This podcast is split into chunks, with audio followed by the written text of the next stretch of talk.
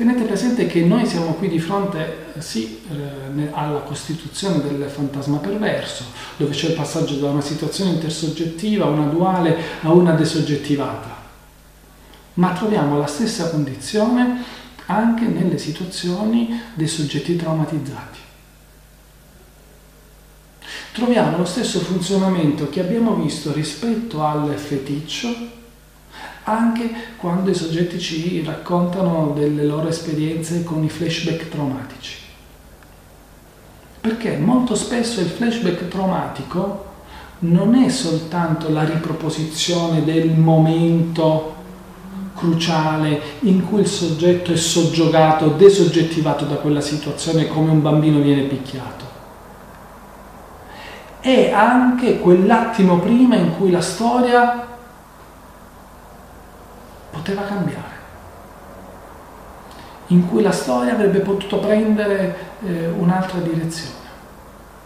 Lacan parla del funzionamento eh, del feticcio, della costituzione del feticcio, prendendo in eh, considerazione la logica della metonimia.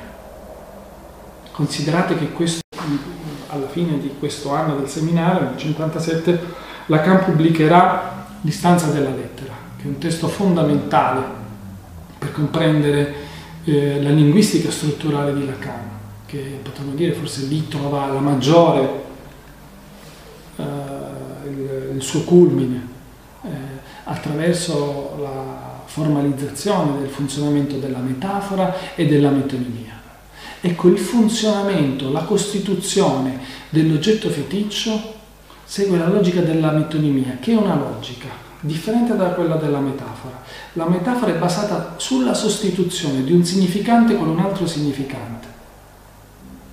Invece la metonimia è basata più su un'associazione basata sulla connessione di un, di un elemento su, con un altro elemento. Ecco, la connessione dell'oggetto feticcio, la connessione del flashback traumatico si ferma un istante prima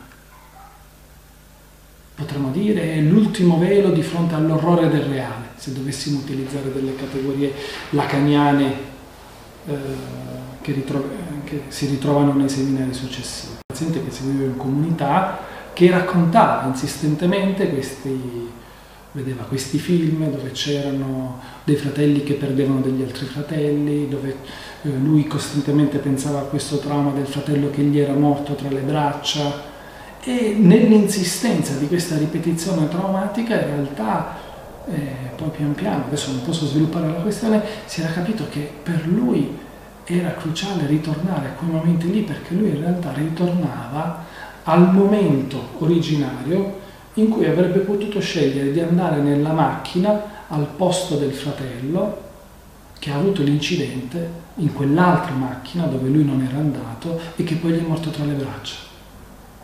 Quindi si cerca di fermare, potremmo dire, nel trauma, così come avviene nel eh, movimento di costituzione del feticcio, l'incontro con quel qualcosa che rompe e che angoscia.